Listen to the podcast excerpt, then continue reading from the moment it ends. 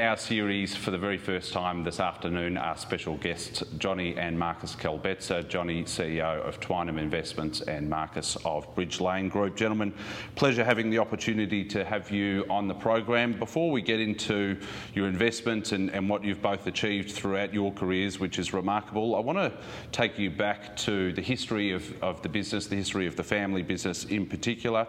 Johnny, tell us about your, your father, John. As I understand it, he grew up in West Germany in the 1930s. Give us some, some insight into the family's background, if you could.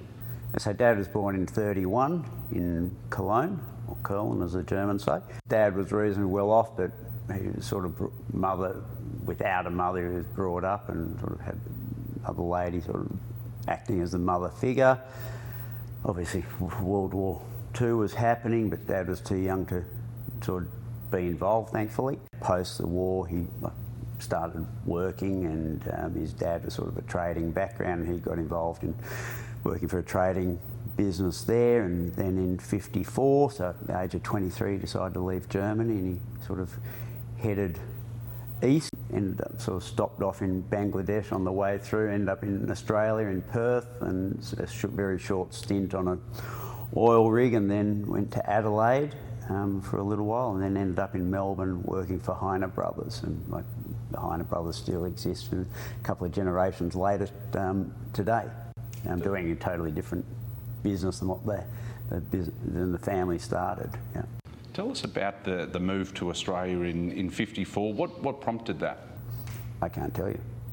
No idea. Like Dad's never been one really to talk about his life early on. So um, yeah, I can't exactly what drove it. I can't say.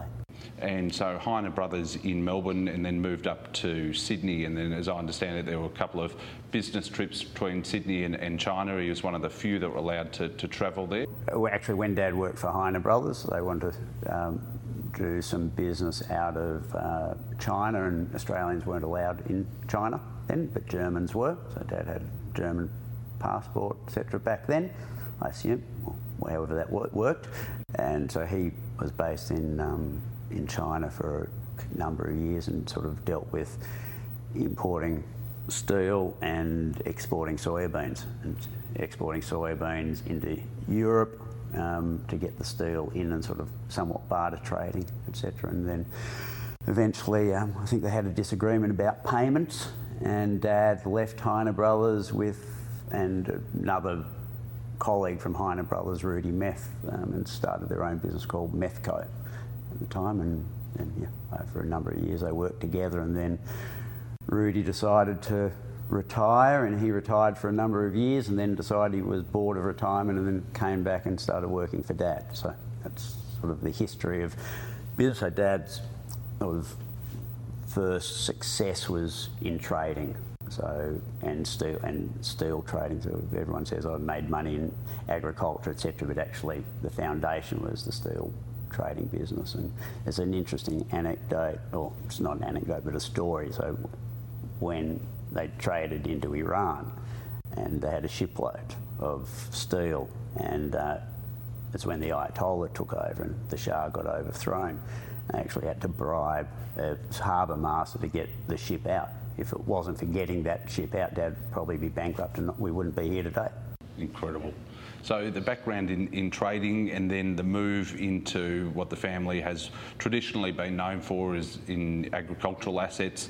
Uh, I read that in, I think it was 1969, there was the purchase of a, of a hobby farm in Picton, about 100 acres or so. Tell us about that. So it's called Razorback. It's on the Razorback Range. So if you drive from Camden to Picton, you go up and down and that ridge line is sort of the Razorback range, and uh, yeah, I can't remember the actual size at the time, but we used to sort of go out there on weekends or, or Sunday lunches really with mum's family. Used to we all sort of congregated there on Sundays and sort of had family get-togethers, and that was the first sort of knowledge of anything to do with anything apart from like what a, a country sort of style background. This is what it looks like. Oh, there's a horse and all those sorts of things. I started horse riding there.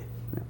Over the next decade or so, Twynam Agriculture steadily grew its holdings, acquiring further agricultural assets across Australia. Tell us about the growth of the business in, in say, the 70s.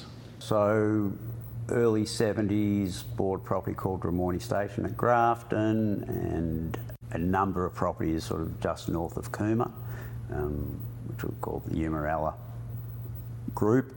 Uh, property at Manila uh, called Pembroke, and then after that, sort of was a property up at Warialda called Gunya and a property at Braidwood, which was Braidwood Station, and then that was all sort of through the 70s. They just sort of ticked on one up, sort of every year or two years, etc. And then in 1979, bought Nauru Pastoral Company, which was seven properties, I think. Um, and Nauru was a Coke Amatil business, and they just sort of I don't know how they ever got involved with the properties, but um, they they moved out. Yeah.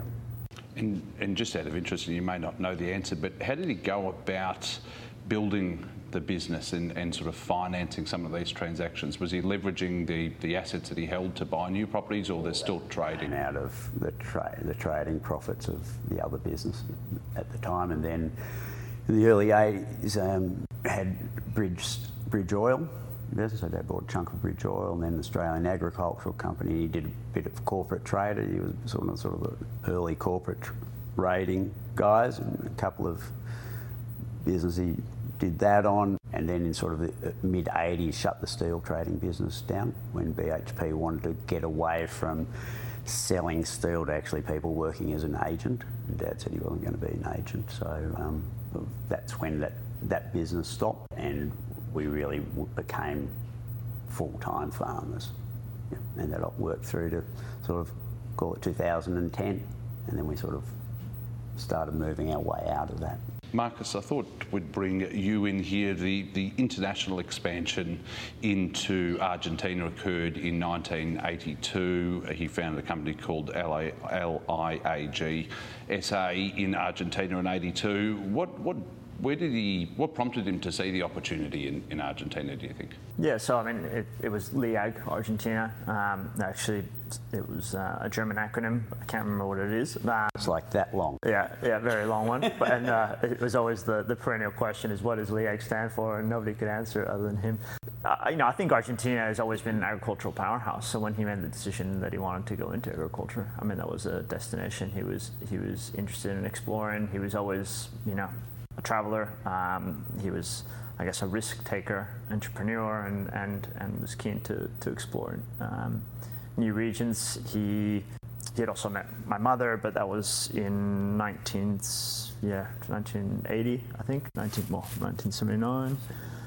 Um, and she was from Argentina. So uh, that kind of that was that was something that, that probably played on, on the mind of starting something over there as well. I don't know, John, if you want to add anything else. Yeah, that's pretty well lit. And yeah. yeah, it started with one farm and grew to half a dozen. Yeah. Incredible. And tell us about your, your early exposures to, to the business, if you could, Markus. Going back in terms of you know my upbringing, and I guess you know we'll talk about that. But you know I was born in California, raised between California and Argentina, and I think you know my early exposure was really growing up partly on the farm over over a period of years. Um, not my entire childhood, but but definitely for, for extensive periods. Schooled on the farm. School on the farm, yeah. It was a little, you know, the, the, I guess the main farm that we had closer to Buenos Aires called Las Balas. It was you know, beautiful farm that. Um, you know, had dairies and and and uh, livestock and cropping as well. Well, eventually had cropping, but I had a school on there, a public school, and, and, and you know, was able to be brought up there. Um, yeah, it was very grounding. And the, the travel between California and, and Argentina, how different were the, the two cultures and the two countries, and, and what did you learn in those sort of formative years? Super different, obviously. um, you know, Argentina still today is, is considered you know an emerging uh, slash frontier economy, and, and California was was what it is. Um, you know, I think I'm very grateful for that experience of being able to go between California and Argentina and ex, ex, you know experience two different polar um, I guess, polar opposites of, of how um, how you potentially be brought up. Two languages, obviously, I speak both fluently, and I'm very grateful to, to have been able to do that. But I, I think for me, it was really Um, you know, living in Buenos Aires was not what I what I enjoyed about being in Argentina. Living on the farm at those times and just being a kid on the farm, and you know, these are very young years. You know, I was you know between two and ten at, at that period. So, um, yeah, I mean, you, you, can't fault it in terms of a in terms of a lifestyle experience growing up as a kid on a farm. Yeah, and I wish I could have that with my children, but it's not going to be the case necessarily. Things are, things are certainly different now. Johnny, I want to bring you in. You joined the business as Chief Operating Officer in around about 91. Tell us about your upbringing, if you could, and then how you first came to be involved in, in Twynam. So I spent a lot of holidays on the farm sort of from the early 70s. Always interested in the farm, horses was always an integral part um, of what we did on the farms, etc. I actually became a director of the company in 84, I think, or 85, something like that. And Dad was always very open about sort of business and from when I left school and even before that, like talking bits and pieces of what was going on. And then I went university, did economics at Armidale, and then I did a master's in the US and worked for like sort of a year in the cotton trading business in the US, but also in South America with them, which was a good eye opener. And uh, yeah, came back from doing my masters and sort of stepped into the day-to-day operation of the business. We were large, one of the largest, and we grew from there quite a bit. And the 90s was a, was a pivotal period for the business. There was a bit of trading going on, selling out of, uh, of div- divesting rather of some assets and, and, acquiring of other assets. When you joined as, as COO in 91, you obviously, as you said, you'd been a director, I think, since 85. But what were some of the key activities that you were involved in throughout that 90s period? Well, as, as you said, we were buying and selling a lot of stuff. Um, so that was that took up a chunk of the time, um, especially when we bought Collie Cotton. We had the cotton trading business and the extra cotton gins. That was uh, cotton. We handled like 25, 30 percent of the cotton crop back then. Um, wasn't particularly profitable, and that's why we shut it down over time. Uh, it was a high risk, low return business, and eventually we said that doesn't make a lot of sense. And obviously, just trying to make sure the day to day operations of the farms were where we wanted them to be. But we also did a lot of pioneering. So we pioneered cotton growing in southern New South Wales, so at Hillston and and in the Riverina. Like today, that's a know seven hundred million dollar industry or whatever it is, and um, we were the first ones there. So pretty proud of what we achieved there, and we did similar in Argentina. Like Finca Deloche, which is a property in Salta, was just scrub country and became a 30,000 hectare irrigation property. We'll touch on it later, uh, but innovation's been at, at, the core of the business for so many years now, for, for decades actually. But, but what do you think drove that innovation or that innovative mindset? I think so. A lot of Dad had that vision of sort of what we wanted to do in Argentina, but sort of the when you're back in Australia, that sort of that frontier leading as we did. Some of it came from Dad, but also I had that interest, I guess, just trying to do things differently or better. And it was to our detriment, really, because a lot of that early stage trial and error cost a lot of money. So a lot of people sort of looked at it and went, what the hell are you doing that for? And fail and they go, I told you so. And then like half a dozen years, 10 years later, everyone's doing it. So look, it, it's what we like to do. Um, I still do the same today in different fields. Like today, my business is about investing in really early stage ideas for decarbonisation. Like that's our, our core interest. We have like property and other things which have a, a bigger chunk of our money um, invested, but it's not where our day-to-day passion and interest is. I mean, just, just to add to the innovation side, I think it's part, again, Dad, you know, being an entrepreneur and, and, and I guess that coming down to, to Johnny and ultimately to myself as well, you know, that was always important to, to both businesses, Twynam and LIAG, you know, and it was spread through the culture of, of the teams and the executives that subsequently continued to run the businesses and, and you know, I guess speaking to Argentina, it was very well regarded that it was one of the, the greatest innovators in terms of operations and, and taking on new technology whether it's seed genetics or, or machinery, we were always kind of a front runner with that.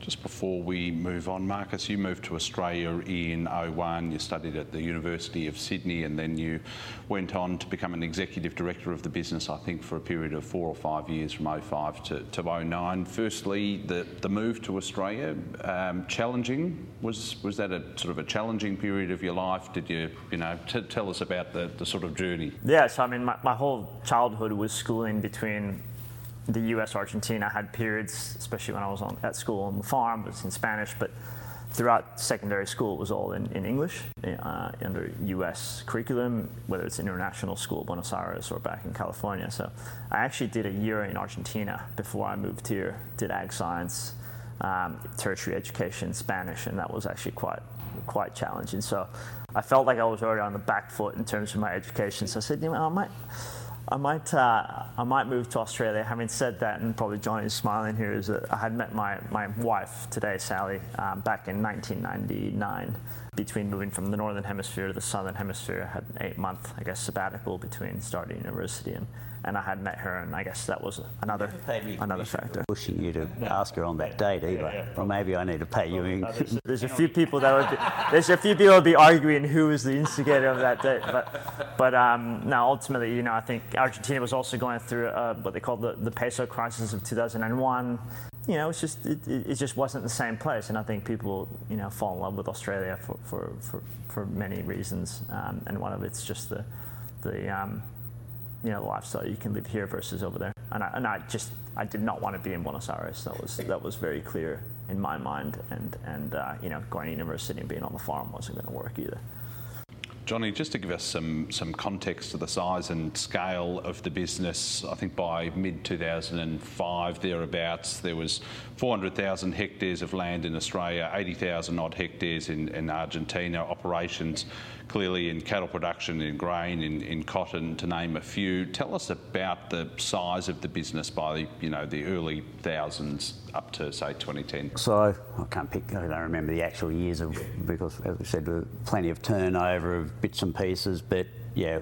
400,000 hectares, so we're the biggest landholder in New South Wales. We're the largest irrigator by a fair way, number one irrigator of cotton, number one rice producer, top 10 wheat in the country, top 10 sheep in the country, top 20 of cattle and feedlotting. Uh, we handled a quarter of the Australian cotton crop. We cotton gin, I don't know what, what the percentage was, probably 5 to 10% of the crop.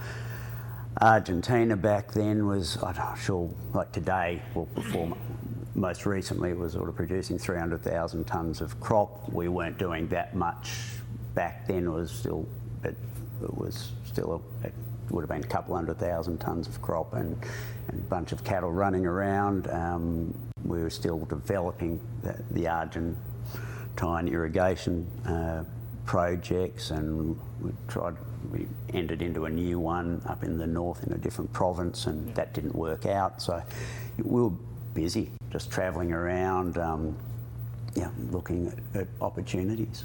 I think you know the scale, the, the, farms. You know, I guess a lot of people compare them to the northern, the Northern Territory or Northern Queensland farmland. But you know, what, what's forgotten is the intensity of, of, of, the farm operations as you come further south and you get into cropping, become much more intense. So the area might not be um, easily understood in terms of the amount of production that was generated out of those farms. And Argentina, similarly, I mean, it's, it is a, uh, an extremely intense farming operation. And, you know, you get three crops every two years, um, you know, with, with, rotations and so forth. So you, you, don't get that really anywhere else in the world other than maybe, you know, parts of Ukraine and, and, and you know, some other black soils area. So, you know, you, you, um, you know, you can still grow a crop in the summer, you can grow a crop in the winter you know you can't you can't do that in, in many other locations. So yeah, just the intensity I think of what we were doing is, is something that was quite unique.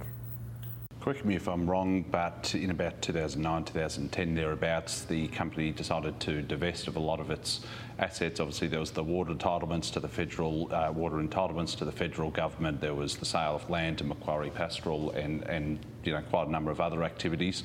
What what made that time uh, or that opportunity the right time for the business to begin to diversify into other streams and sell down a lot of its traditional holdings? Yes, I mean, I think you know the government had put out a, a tender to buy 500 gigalitres of, of, water for environmental flows, and we were the largest private owner, and we knew that it was a bit of a drag on our balance sheet. It was worth a lot on our balance sheet at that time, you know, with the decoupling of land and water um, in New South Wales, and we just saw a great opportunity to be able to. To, to liquidate that portfolio and, and potentially treat water as an input rather than an asset. Um, you know, if there was water to be used, it was going to be cheap. If there wasn't, it was going to be expensive, and, and again, the drag as an asset. And I think once that decision was made, that probably led into, you know, the decision to sell down the farmland assets as well. But to me, it was it was actually driven more so by sort of the impact of Australian agriculture of that flood drought cycle being stretched as far as we were across the state. Like we were always in drought or flood somewhere. And that, um, so it was 24 properties. A lot of capital, profit was nothing to write home about overall. And we went, well, do we really want to be so into ag? And we thought, like, we've always had an environmental bent in everything we've done that whole water. We rivers were definitely over allocated. The governments did a shit job managing water allocations. They, when they originally did it, they gave water, and you're meant to develop it within three years. That didn't happen with most of the licenses. They were called sleeper licenses. Government had an ability just to tear them up. They refused to, so everyone who actually spent the money developing got diluted down over over the years. When like these, guys would hang on to their water for 20 years, not do anything, then go sell it to someone who wanted to use it, and it just became harder and harder. And uh, so the rivers were poorly managed, didn't have enough water flow, and we went well. And kill two birds here. We can get some cash off the table. We knew at that point that there'd be a number of the farms that we would offload. And then once we started offloading some, we went, well, do we actually want to be there sort of in this middle scale? And we went, yeah, probably not. And we did a family reorganisation and just continued. I had two farms until what, three or four years ago. And someone came, knocked on the door, and I went, well, I don't see the value in those farms there. So we, I exited then. And so today I've got a couple of what I'll call small hobby scale type farms um, just south of Sydney. So that's the, the background and the history of the group. Let's now move into both of your careers and, and into your investment philosophy and, and some of your other activities. Markus, Bridge Lane Group, seeded I think in around about 09. Tell us about the, the business, what it does and, and how it's evolved over the past decade or so. Yeah, I mean, as John has said, it was a, you know, in 2009, we were able to reorganize how the family was structured. We took the view that you know there's only two second generation members of the family, and, and John and I would be able to kind of have these two family offices um, and effectively control our own destinies and be able to do what we felt um, we wanted to do with our you know uh, respective families. So effectively, BridgeLane became a family office, even though I never called it that. Um, I guess I didn't feel like I, I earned the, the, merit to call BridgeLane a family office, but it's no different than any other one. You know, it was a diversified asset um, investor. It was, you know, still had I still had Argentina at that at that time, so we still had farmland as as our you know core component of our portfolio up until 2022. We had some real estate, uh, commercial real estate. We also uh, had some cash, and we started deploying the cash into things that I thought I knew about uh, growth investments, but actually I didn't know very much about uh, mining exploration and mining development stocks and a bunch of things that I, that I put in. But I did um, make some early investments into t- some technology companies and uh, cut my teeth doing it um, back in 2009, 2010, and was lucky enough to, to come across some good ones, which, you know, um, that really started the, I guess, more formal thesis of investing in innovation and venture capital. And why technology? What did you like about that asset class, and, and what were some of the, or what have been some of the key wins that you've had? Yeah, I think it's more of just the personal curiosity. Um, you know, I was just always curious about new things, about what else was around the corner, and, and just how, I, you know, I think we do all as a family have an entrepreneurial mindset, and I think that kind of enables us to, to gravitate toward new things and technologies. I guess in my in my um, in my life was something that I was interested in. You know, the first investment, I guess of note, was was one that came on on my desk. It was called Amaysim. It's actually called Compass back then, which is a, a mobile virtual network operator in Australia running off of Optus um, wholesale towers. Uh, and what was funny about that is it was pre-launch, was you know, first investment meeting, you know, we, we led the, the first round of funding, but at the same time, I got something else on the desk, which was a lease proposal from Compass uh, Telecom to take up a couple floors in the building. And I thought, well, this is interesting. I could actually just hedge this one off. And uh, on one side, you know, take the rental from them. They were quite quite aggressive in how much they wanted to occupy, and, and, and obviously flip that around as an investment as well. And it ultimately became a great investment, great set of founders, great story on how they executed. Um, you know, wasn't our best win ever in terms of um, overall multiples, but but it was a very uh, very well thought out investment. Some other winners came out of that. Airtasker, which was one that's um, I'm very happy about, and the relationships I built with Tim and John, are the two founders of that, were were great, and, and you know did many things with them subsequent to that. Uh, founding Tank Stream Ventures, which was uh, a venture fund. Uh, with them at that time, we invested in a company called Go1, which is still around today, and you know that we led the first seed round in that, and the first couple of rounds subsequent to that, at you know five million dollar pre-money valuation, and now it's worth three billion. So, you know, we we definitely think that we can. You know, i personally think I've got the knack to, to be able to pick these kind of early, early pre-revenue companies. So I, I find that exciting. Similarly for you, Johnny, you've carved out your own pathway through Twynam Investments, your family office that, that focuses on a number of distinct areas. Let's start with your approach to investment. What, what, what areas or sectors interest you most?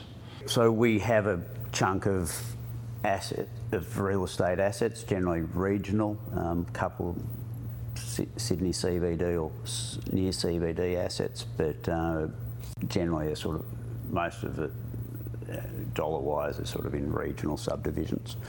Uh, but is that something I love? It's not something we do um, more than love. The environmental space is what sort of interests me a lot more, and we spend a lot more of our time on. Everyone talks about global warming, etc., etc. Well, I went to COP4 in 1998, so been uh, into it for a very long time. We did investments in 2000 with CSIRO trying to find a, a vaccine for anti-methanogens, which is what creates methane in ruminants. So today we're early stage investors in decarbonisation technologies that we think can make a real impact in emissions. So whether that's sequestering or reducing emissions, so it could be a new way of making cement or different air conditioning system way of managing waste so it doesn't end up in landfills, etc. We're laser focused on it and I just launched a fund a couple of eight weeks ago or so um, to see if other people want to come along the journey with us. Um, but there are a lot of a lot of fun starting to get involved in sort of decarbonisation, anti-global warming, etc. But um, not many have the sort of focus and background that we have. Why are you so passionate about it? Clearly, you can see the, the passion coming out of you. You've uh, been doing it for, for over two decades now. What, what drives your, your passion for, for this particular area?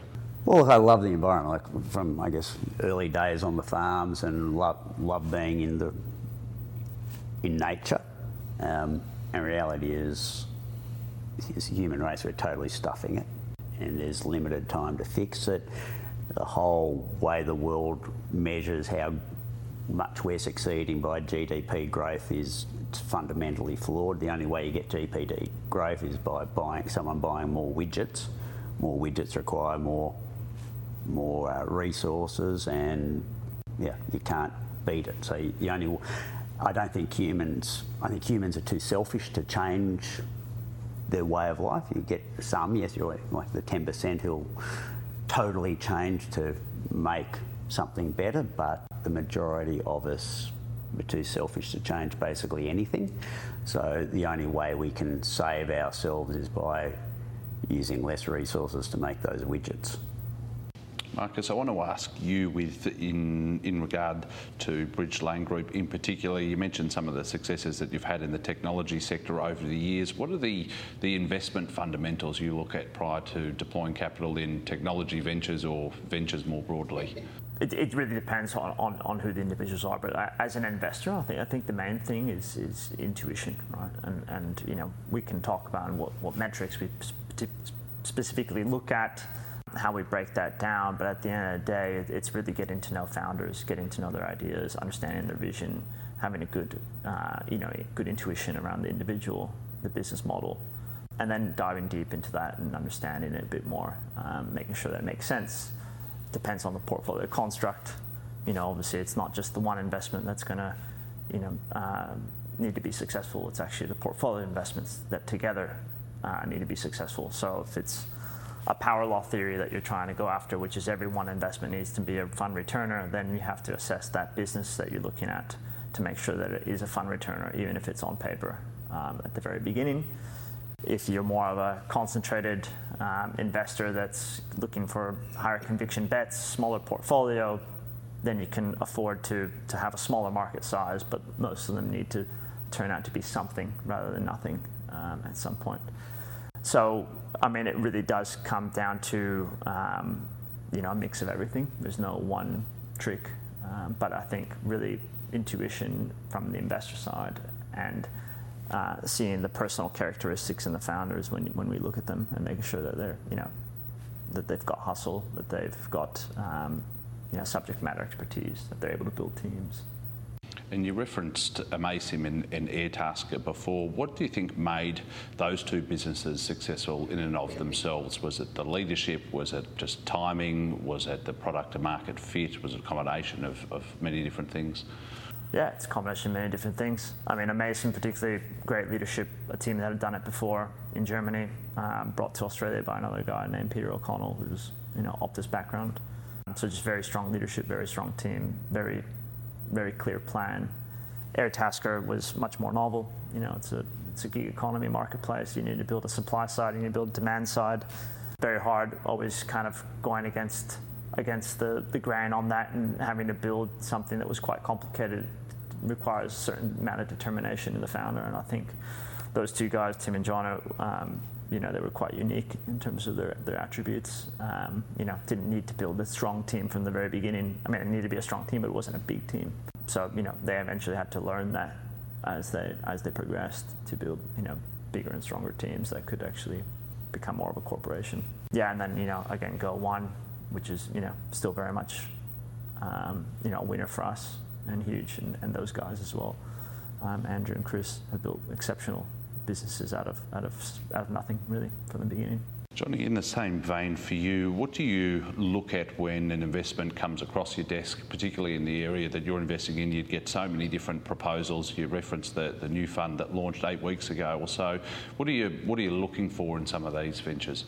So looking for impact, like what do we think the decarbonisation impact will be? So, and there are lots of ways you can look at that, but we do look at like true impact on is it going to actually make a difference if it if it's successful, and the other real thing is what we think the founder or the, and the team can do. And reality is, we, like a lot of what we're doing is very early stage, so it's like the mad professor comes up with something, and how does that person perceive themselves evolving over the next sort of five, three to five years as the business hopefully is successful and needs to grow and because the skill sets change so much. So is it somebody who sits back and acknowledges, yeah, look, I'm here for two years managing the whole thing, then I need to step back as a CTO and some, get someone else in as the CEO or whatever, um, depending on the skill sets, etc. So how open they are to evolving with time and and something we've really learned is sort of what control mechanisms they have over the business because potentially you evolve down three years and what they sort of what we thought they were going to do they don't do. And if you if they've got all the all the uh, control mechanisms sort of tied up with the, the board and voting shares etc you really can't influence a change. So it's really important for us to understand things are going well in the business or not going well in the business in three years, how do we actually, or how do the, the various incoming investors manage the direction and the people to, to grow and be successful? For investors that, that aren't subject to matters in this field, clearly there's so many different funds, everybody's talking about decarbonisation and how to reduce impact. How do you distill the, the noise from reality and particularly for investors that want to invest in the fund? How do they make sense of it all? Look, I think it's really hard. So, especially as a, a new fund, like without track records and like we've got a track record of investing but not in a proper fund structure and like you can't just pick and choose which which companies. But we have been running sort of a proper fund the last three years, but that's the only thing we can sort of point towards. So that's a real difficulty in getting people to put money forward. But we've gone like we've gone in with a real quite low minimum, so people can put in a hundred grand and then come along for the ride if they like it in a few years' time, and we're doing another fund. Hopefully they'll write much bigger checks. So it, all we can say is we have track record. I'm passionate about it. You don't get many people who've been doing it for the period that we have um, and continue to do it. So yeah, a, there's a lot of trust by an incoming investor on what I believe in. Markus, I want to ask you about the, the Australian technology landscape. Clearly, it's evolved so much over the last 14 years or so that, that you've been involved. What have been the, the key learnings and the key changes in the, in the landscape that you've noticed? Yeah, I mean, it feels like a long time, but it's actually not really. I mean, you know, since 2010, 2012, I would say is when I guess the new era of venture capital really took place in Australia. You know, it's not like venture capital as an asset class was new. Um, it's always existed. But I think in terms of who we see today as operators in terms of investing, um, you know, a lot of the funds that are very active today, and especially the larger ones or the mid-tier ones, you know, they started either in 2012 or after. You know, same, you know, I guess Tank Stream Labs, and we touched on that earlier, conversing is, you know, it's a co-working space that, you know, started out in 20, 2012, um, there really wasn't any co-working in Sydney other than Fishburners. That was pre-WeWork. And if you just think of WeWork, where it started, where it got to it being a $40 billion market cap company to now being worth maybe $250 million in that period of 10 years, it's just gone up, down. But co-working is here to stay. And I think that just symbolizes what's potentially happened in a 10-year period in the ecosystem as a whole. You've got things have just you know, evolved to the degree that probably nobody had, nobody probably would have understood back in 2010. Uh, I think it's been very successful and, and, standing on the shoulders of, you know, other successes as well. And you've got great stories here, you know, starting with Atlassian, Canva, the ones that everybody knows about. But I think, yeah, it, it, it's definitely changed. Um, but we're a long way away. We're a long way away from obviously the big markets in the world. We're a long way around, away from being, you know, top five or top seven venture market. And um, you know, I think we there is there is a motivation to do it. There's an impetus to do it. I think the government also um, has a desire to do it, and, and I think you know eventually Australia will be a top five player in terms of in terms of venture and innovation. Tank Stream Labs launched into 12, and then I think a year or so later came Tank Stream Ventures. Just take us in, inside how that occurred, that how that business occurred, how that deal occurred, and, and then where it started and where it ended up. Yeah, I mean, that was quite just serendipitous, really. I mean, I invested in Airtasker, and the two guys needed some space, had some spare floor that had nobody on it. So I told the guys, why don't you just take this corner? A bunch of people would come in and visit them and say, hey, this is a pretty good little office space. Can we, can we set up a desk here? And we're like, yeah, there's actually something to be had here. So, you know, with Tim and John, we also set up Tank Stream Labs, and then subsequently thought that maybe this is a good way of getting you know, our foot in the door and becoming known Uh, and that rolled into, well, we can set up a structure here and, and, and set up a formal fund under an ESVC LP, which is, you know, tax-free um, gains up to a certain level in Australia. And uh, just seemed like a wise decision. And, and it's worked out great. You know, obviously, uh, the fund is sitting on some good returns. We never uh, built out a second fund, but that's what I'm doing now with Side Stage Ventures. We all got distracted, um, really. Airtasker was obviously, you know, a great journey for them. I built a company called BrickX in, in the property space, which I can talk, touch on a little bit later. But you know, now I'm, I'm, I'm really committed to, to building this, um, this new firm with Side Stage Ventures and, and the partners that are involved in that. And what's the focus for Side Stage? Yeah, and it's, it's an early stage fund, sector agnostic but stage specific, pre seed, seed. Um, very much trying to help founders from that zero to one journey. You know, we're not, we're not, um, we're not precious about being on the board. You know, we want to have a high degree of, of helpfulness to the, to the founder. We, we actually, uh, Ben uh, uses the term of, of, helpfulness to check size ratio, and we want to have the best helpfulness check size ratio out of any other investor. And you know, we'll, we'll keep um, keep trying to find that top one percent of founders in Australia. So yeah, it, it, you know, you can't be a vertical investor in, in, in an ecosystem that's so small in Australia. I, I believe at this point, it's, it's just there's not enough deal flow. So if we want to be in the very best deals, you have to be sector agnostic. In our business, we don't find a lot in Australia as yet. We've, it's certainly the flow is increasing dramatically um, in the last sort of 18 months, but it's still most of our flow is offshore at this stage. And why do you think that is? Are we that far behind? Do we just not have the, the mass? On the environmental side, I just think probably with that the political crap which was going on for so many years of no clear direction on yes we actually believe in in global warming and let's try and do something about it. No point naming names, but um, I think that was probably a negative to to the t- to people going, oh yeah, decarbonisation. Let's really get into it, and that's obviously changed in the last sort of two three years. And where do you think it can can get to? Can Australia become a leader in that field?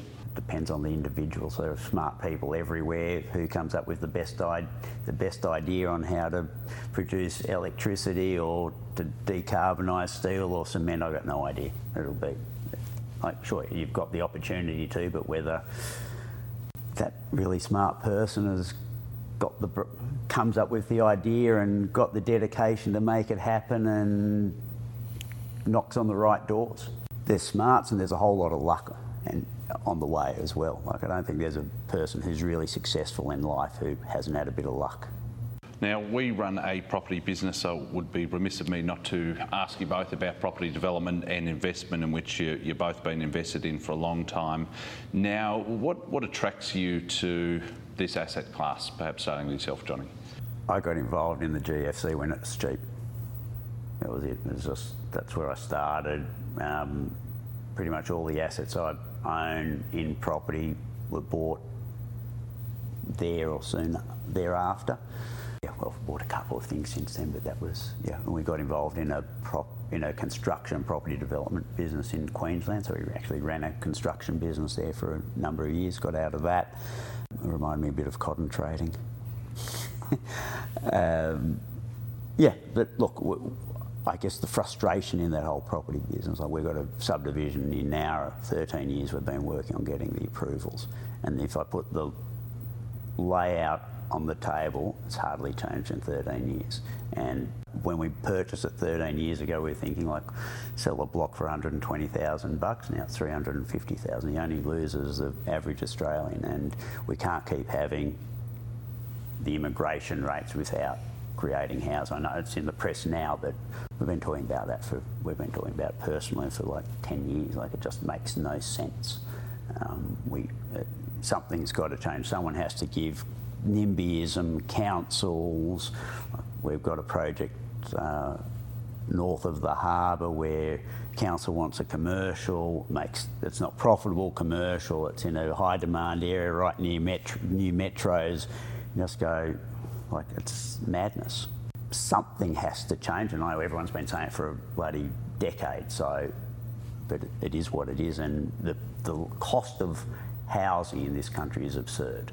And that also goes to some of the tax breaks you get for owning houses, which I don't think are fair because you can't expect people who are working like 40, 60, 50, 60 hours a week and struggling to pay for accommodation. Like that's just, I don't think it's right. Fundamentally, the reason we're invested is, is I guess just two, two main reasons. And anything that's excluding residential, it's really because I think it's a great wealth preserver. And I think, you know, if you include farmland in the bucket of real estate, what our father did was a great example uh, in hindsight of what you know farmland can do in terms of wealth preservation over a period of you know four or five decades. And I think you know commercial re- real estate is, is in a similar bucket. Um, you know, the lower the, the income generation, typically the better the wealth preservation. In terms of residential real estate, I, it's the opposite. I saw you know an opportunity that um, you know, the returns were, were attractive. I actually didn't know anything about residential real estate. Um, when, when we started getting into it, we've done 10 projects to date, and, and I, um, I had to tap, you know, some friends that, that I knew that were in the industry and, and very well, very knowledgeable about the industry to be able to get into it as, as, a, as a developer. And, and yeah, BridgeLane's gone on to, to do 10 sites um, to date, all in Sydney, all in areas we know within, you know, five to seven kilometre radius of the CBD. Like we stick to things that we that we know, and, and just don't want to get suckered into going in areas that, that we're that we're not you know fully comfortable with. So I think that it's just the main two buckets. And when I look at the family office construct of BridgeLane, I look at it very much as like what's my preservation bucket and what's my growth bucket, and I split them out. And real estate's in that preservation side. When I don't look at any of that at all, I have zero allocation strategy or whatever. We just what feels good or of interest on particular moment is what we do. And clearly, you referred to it earlier, there's been challenges uh, from a planning perspective. What have been some of the, the learnings other than you know the, the difficulty of the planning system through through investing in property? Just make sure you allow for it in your numbers. really, like there's nothing else. You, you, have no idea what the timeline's going to be. Like you'll speak to the planning expert and say, "Oh, this will take three years," or they have actually no idea.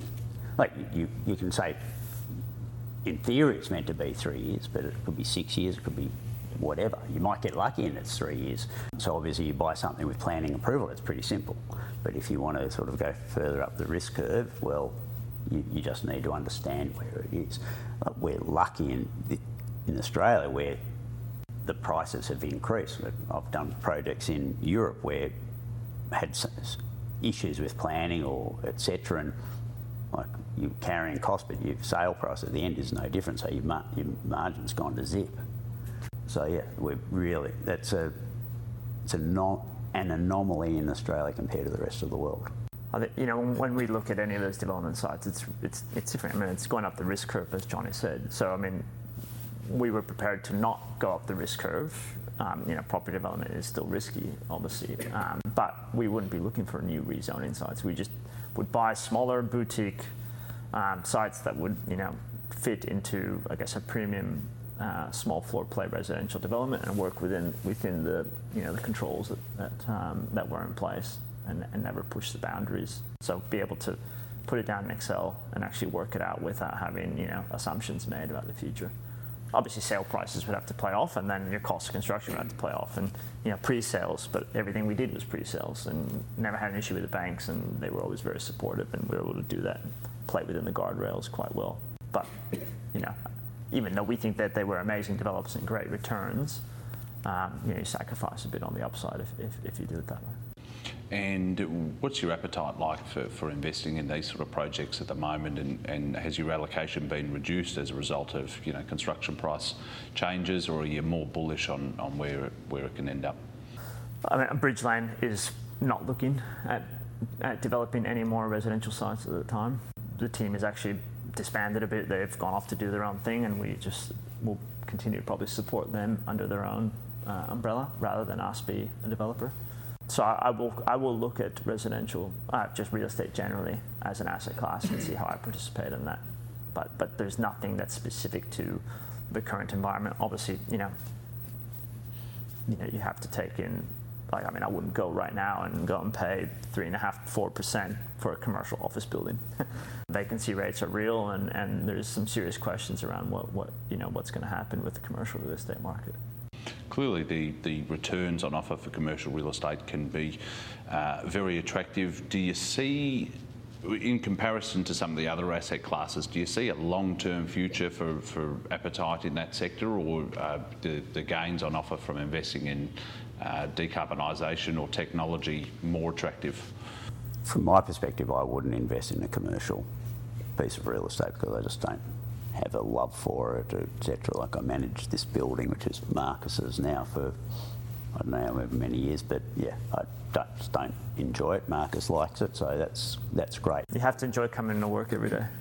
And enjoy, I do, enjoy I do go to work every day. but I mean, enjoy what you do when you come into Yeah, work. exactly. So, look, it might be way more successful in the long run, but I just don't care. There's only so much you can do with so much money, and kids need to work one day as well. So, we've got a couple. We own half of Huntlee, which is a 7,000 uh, lot subdivision in the Hunter. So we've got plenty of exposure to real estate, and we've got big block in, as I said, north of the harbour. So yeah, I'm happy with our commercial real estate, ex- well, commercial residential real estate exposure, and we're sort of playing around with another project potentially, which is sort of outskirts Sydney subdivision, but we'll see whether that happens or not. But yeah, the decarbonisation is sort of a core interest. Let's close out our discussion with a few more general topics. Johnny, perhaps starting with you, what have been the, the key learnings or lessons that you can, can share with us that you've learned throughout your career? Having the right people is critical. I think that's the biggest thing, and, you, and I think uh, when you think someone's not working out, you're best off cutting it soon. So often you'll go, oh, well, people say, oh, better the devil you know than the devil you don't, and that's good to a degree, but at some point, if you're really not comfortable with the person, you're better off getting rid of it or cut, changing the person pretty quickly. I think that's the biggest thing I've learned. Do things you enjoy. Um, when done things over time where things haven't enjoyed. Like with any business, there are things in a day which you don't enjoy. Like you've got to look at the accounts and all that once, whether that's once a week, once a month, or whatever. And I don't, unless you're an accountant, you probably don't like looking at the accounts. It's like great if it's big black number at the bottom and not red. That's that's a positive. But like yeah, so you need to have that discipline to do the things that have to be done. Um, but overall, you need to enjoy what you're doing, I think, to have any success in it. Markus, from your perspective? You know, there's a few different lessons from different people. I mean, coming to the farmland thing, which I wanted to add earlier, is, is really, you know, it's a lifestyle, not a business. Dad always said that from day one. I think we've all kind of appreciated that. And I will still continue to hone farmland and, and Johnny as well to, to a degree in our portfolios, um, maybe to different levels, but I think it's important to our families. Um, then, uh, yeah, you know, Dad always said, you know, I don't care what you do as long as you're good at it. That's always plays on my mind all the time. Um, and I, I, I, actually really value that. I'm not sure even it's good at, but if you do the best you can at it. I think Christine Campbell, who was, you know, somebody who worked a lot with Dad, she's a bit older when she started working with me than with, than with Johnny, but you know, she always taught me the importance of governance, the detail, um, you know, making sure that you, you if, if, you're delegating, you're still on top of on top of whatever it is that you are delegating. And that, that's always been important to me as well. And then, yeah, I guess, you know, coming down to, to generally, it's just on decisions, it's trust your gut and your intuition. Key challenges for you both, what, what have they been and have you been able to overcome them? Not being, you know, jack of all, master of none. I can easily get distracted and, and try and build some new business or, you know, get too involved in something that's too small and not really focusing. Um, that's you know, was I guess worse in my younger years, but it's still something that's very true today, and I still it's a constant battle. So for me, I've you know really set a target. I think I'm, I'm almost 42, uh, a lot younger than Johnny, and I, you know, I feel like I've got 20 years left of creating something, and then, you know, I want to pass it on to my children. I want to be the supervisor, the monitor, and you know, move off to Europe and spend a lot of time there and, and do other things. So I've got this thing of what do I really focus on for the next 20 years to really be able to build something, and, I think, you know, side stage ventures and venture generally is something I'm really excited about. There are all, all sorts of challenges and they evolve. If I look back on the last 40 years, there have been challenges vary all the, all the time. Um, I still go back to the, cha- the biggest challenge is having the right people in the right jobs. Yeah, so whether you look at sort of Argent, trying to manage Argentina and like the complications in a country like that with inflations and government interventions and all those sorts of things, like who, having people you can trust doing that. Banking relationships, which have changed so much. Like 20 years ago, if you wanted to buy a building or a farm, whatever, you'd ring up Jimmy and say, Jimmy, I'll, I need 15 million bucks to buy this. Oh, send me over what you think the business do. You send over a spreadsheet, and a couple of days later say, okay, yeah, fine. It's changed so much, and um, so they're all how those things evolve. And like with every business, you get times when t- things are tight. In the old days, the banks would sort of support you. Today, they sort of tend to run. Um, I, I, think that's that's interesting. Like it, it used to, there was much more of partnership the old days. Um, when today, although saying that, I think it's somewhat improving again. But there was a period in there where you just went, uh, I refused to put money in. Like when we had lots of cash, I'm going, well, I'll try not to even give it to the banks. I'll put it somewhere else so that um, the banks don't just to, because that pissed me off on something else soon previously. I think that, you know, the world is just a different place nowadays, and the, inter, the interconnectivity between everything and, and you know, the, the, rapid pace of which media gets out and the way you know, people can assemble things and, and so forth is, is, is just going to be a challenge generally because you know, we are living in a, I guess I would probably say, a, a, challenging environment from conflicts, from um, you know social issues, from um, I guess a home and all that. So that's yeah, like so, you know it's yeah, always it's a challenge. Time. So I think just general on a, on a, macro point of view and just societal point of view, it's, it's not a tough time. Everyone in Australia, people are better off today than they've ever been. So you can't actually say it's a tough time overall. No, Some well, people, well, even globally, people are better off today than they've ever been. Look at everyone in India. Every Indian's better, off well, everyone, like, I'm sure there'll be some who aren't, but Indians on average are a lot better off than they were five years, 20 years. Um, probably the Russians and the Ukrainians not, and some of the poor Sudanese not, but in general, most of the world is better off. Um, they've got more stuff, there's less poverty, better educated. We all say it's a tough life, but I don't think it's any tougher than it was previously. It's a lot different. And we like I don't like a lot of the changes we see. And when people start telling me I'm meant to put after my email a him, her, them, they, whatever, I'm like, fuck off, I'm not. So, uh, yeah, the pressure on trying to conform to what maybe a minor majority of people think we should be doing really annoys me. Like, yeah, everyone's meant to be able to have a, a say on what they think without being pigeonholed as racist, sexist, something ist. Um, yeah, I find complicated. I want to ask you about that. In fact, two two questions to, to finish. What are the the long-term opportunities for Australia? What's our competitive advantage? You both travel widely, so you'd see Australia in, in context to other countries, but vice versa. What, what are the long-term uh, hurdles or challenges that we have to get over as a nation if we want to keep growing and, and be productive? I mean, I think you know we all know where we come from from a natural resources point of view, and, and even ag to to a degree. I think I, I mentioned it earlier. I think you know we do have a big a big role to play in terms of innovation. You know, we've got a very um, educated uh, workforce. We do have migration issues, and we need to improve that. But I think, you know, there is a part where we can, you know, become a, a, a large exporter in terms of our uh, GDP, in terms of services, uh, innovation, sorry, rather than just services, um, and, and obviously mining and agriculture. So I think that's an opportunity, and I think. Um, whether people like it or not. I mean, the um, probably defence is going to be something that's going to happen if, if it plays out as, as per the government's desires over the next sort of couple of decades. That'll become a big industry as well. I think the positives are, as Markus said, the negatives or the issues, the concerns are housing. Um, stru- it's hard to see how we expand um, population and overall welfare of all Australians without, without housing becoming getting into a better equilibrium.